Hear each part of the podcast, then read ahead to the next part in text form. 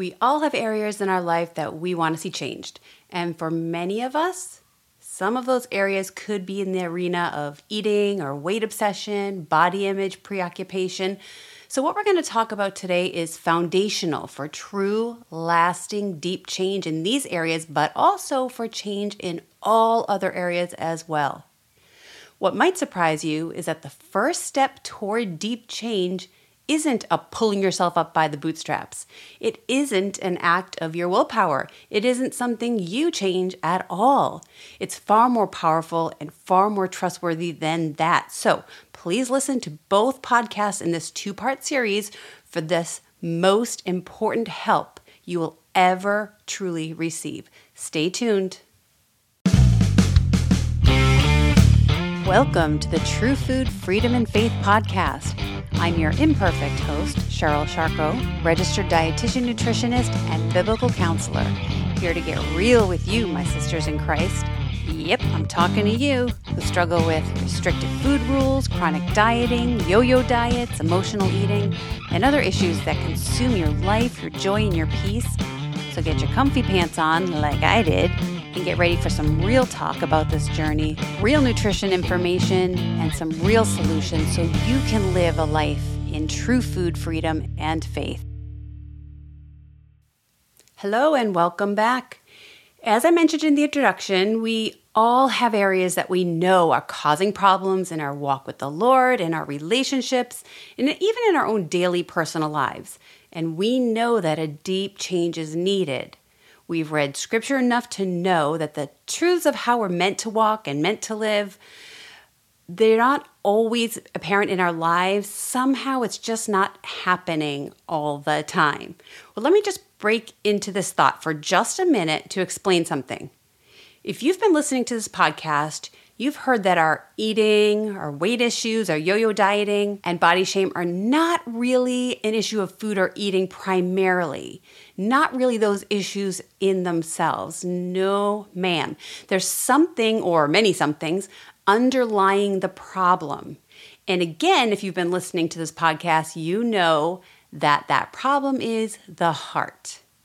Our thoughts, our desires, our will are deeply rooted inside of us and kind of sneaky and hidden, even from ourselves.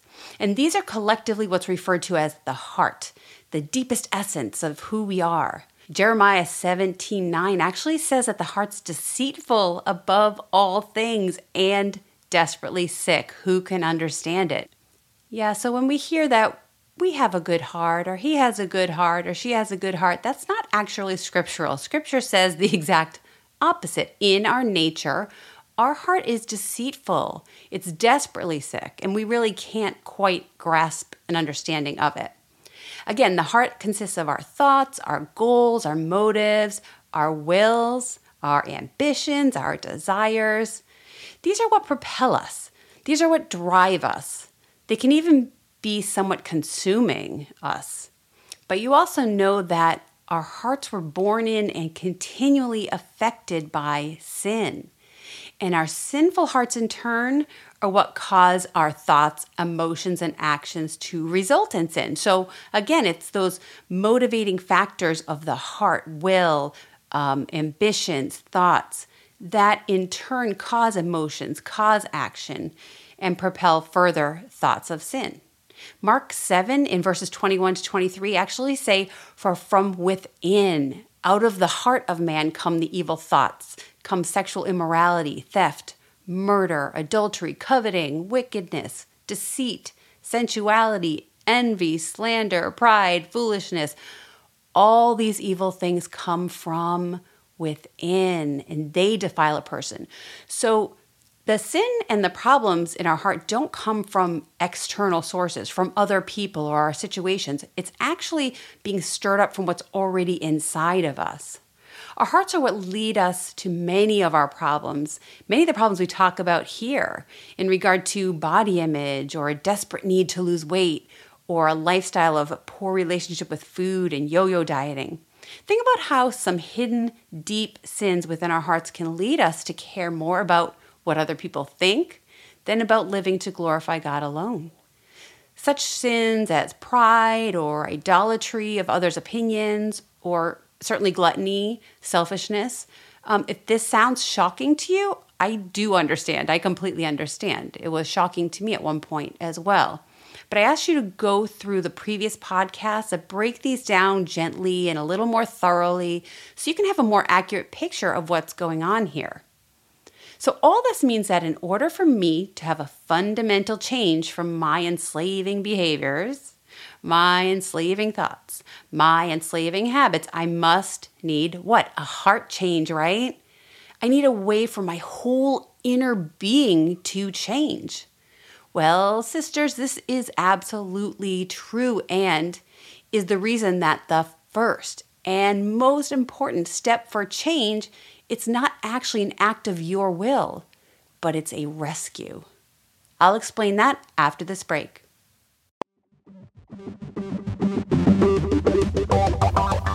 You've heard me talk about dealing with the deeper heart issues that can lead to all kinds of disordered behaviors, including disordered eating. But how do you know if you are dealing with heart issues? Well, in the March 2022 newsletter, you can find your own assessment based on just four quick questions to find out where your heart may be and if there's something that you need to deal with with the Lord. Simply go to truefoodfreedomandfaith.com and sign up for your monthly newsletter. Link in the show notes. We are back and we're going to dive right into that first and most critical step of lasting change. It is a change of you, you from the inside out, a change of heart. And it comes not from within yourself, it's a gift from God, and it comes to you in a message we always summarize as the gospel. You've heard me use the term a lot. But we're going to break that down a little bit and explain what is the gospel. So, yes, the first step for deep, lasting change is to know and to understand and to receive the truths found in the gospel. Only this message of what God has done can and will make you new from the inside out. Pretty cool. It's the powerful scalpel in the hands of a great physician, God, to remove that death and despair that control the hearts and the actions of all mankind. It is the power of the gospel that Paul talks about. Paul said, I'm not ashamed of the gospel, for it's the power of God for salvation to everyone who believes. Okay, so the gospel is the power of God. God works through that very powerfully to save for salvation. Also, the gospel is what makes us new. The gospel makes us new creatures from the inside out in Christ. So, both knowing and believing in the message of the gospel is what renews your being, makes you new. It makes you a new creation with a new heart. It's why it's called being reborn.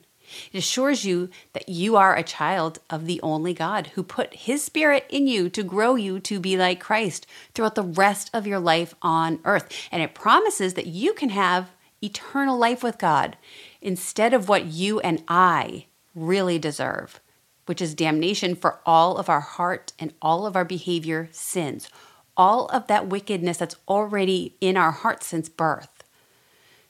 To know the power of the gospel, you have to understand several things. We all have to understand several things. One, we were spiritually dead since birth because our nature was one of outright rebellion toward God. You know, that sounds kind of crazy when you think about, well, how can a baby, babies don't have sin, and there is a false teaching out there that babies are just a blank slate. And if they do um, wrong over time or their hearts get wicked over time, it's due to influences around them. But really, think about that. Just think of a child that you know and that you love so much. Did you actually have to teach him or her to sin?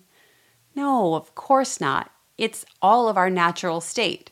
As soon as there's a challenge to meet or a rule to break, they will be tempted to do it. You've seen it, I've seen it. It's our natural state of spiritual deadness. so that's the first thing that we really all need to understand. We're we were born spiritually dead and have lived spiritually dead since birth. We have no spiritual life. Two, we have since then deliberately, deliberately gone against our consciences countless times in our lives, so many times. Just think how many times have you lied? How many times have you done something that you know was wrong? And you know someday you got to pay the piper. That's just part of our consciences.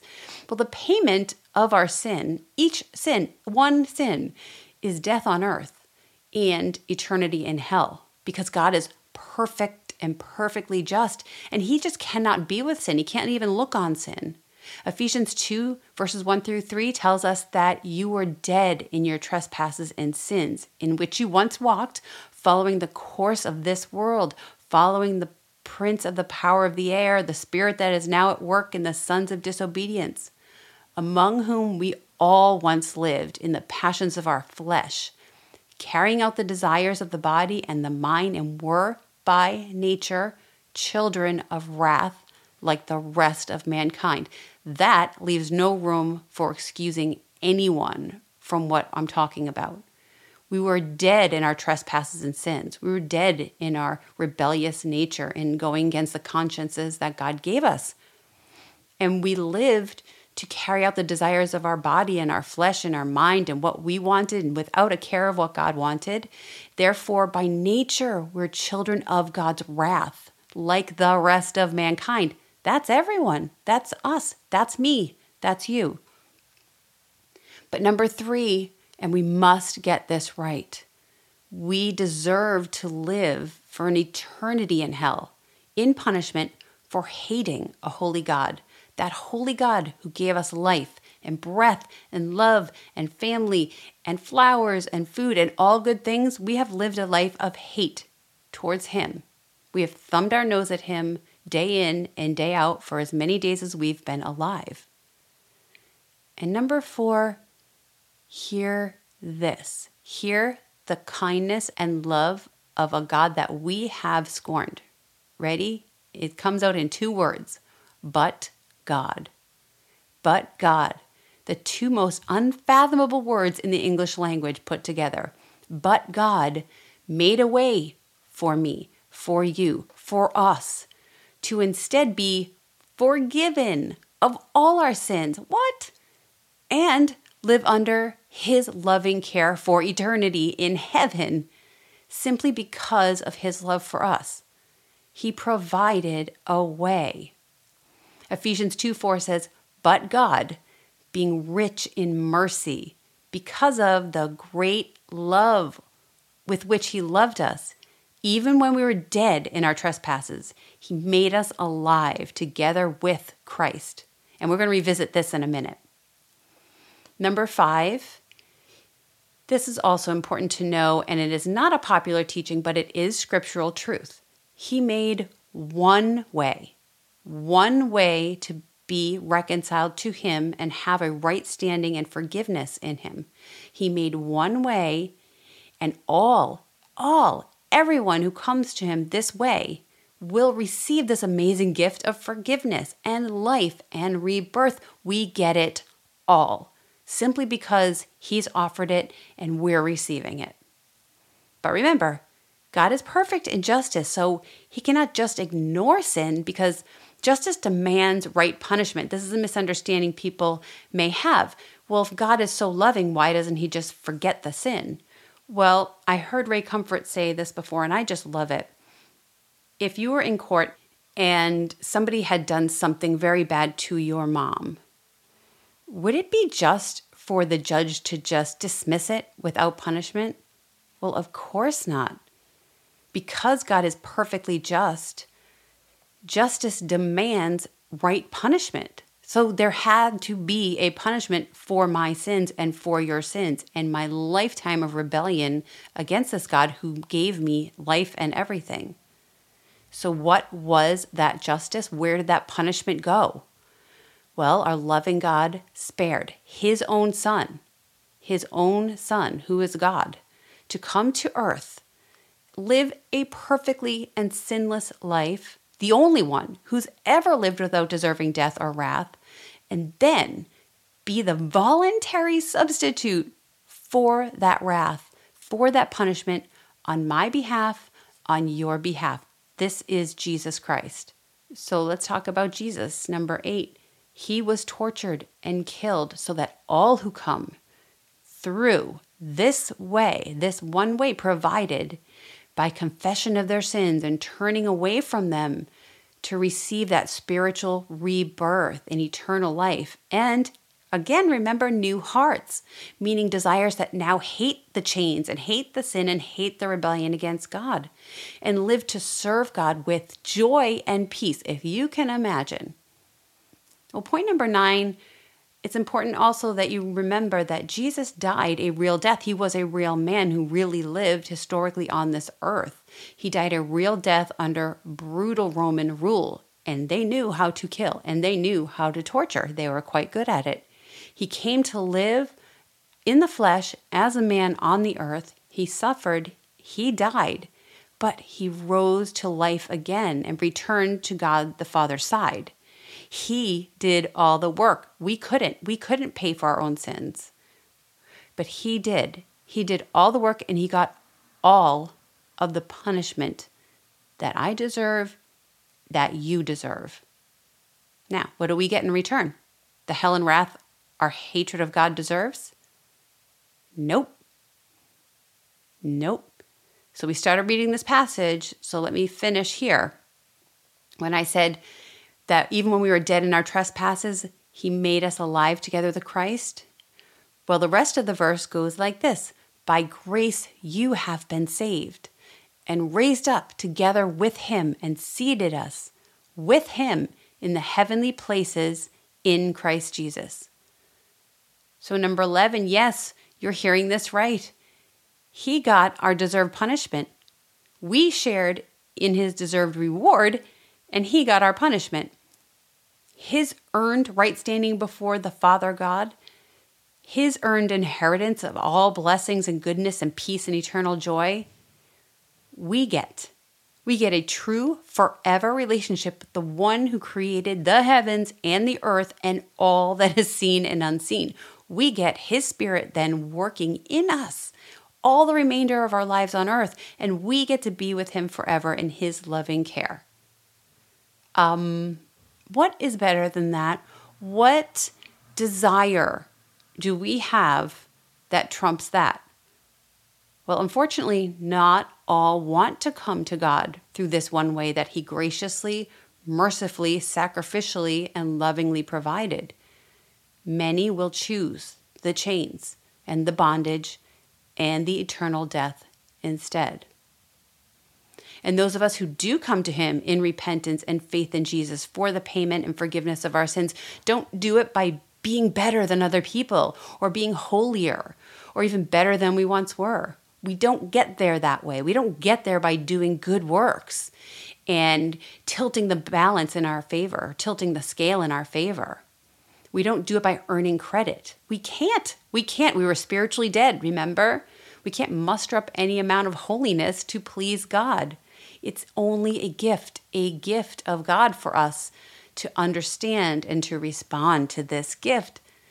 Again, Ephesians 2, verses 8 and 9 say, For by grace you have been saved through faith. And this is not your own doing, it is a gift of God, not a result of works. Why? Well, so no one may boast.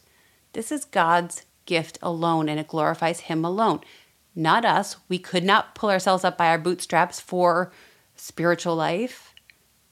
Only God could provide this, and only He did. So, say you're hearing this for the first time. What do you need to do to partake of this incredible offer of love and grace?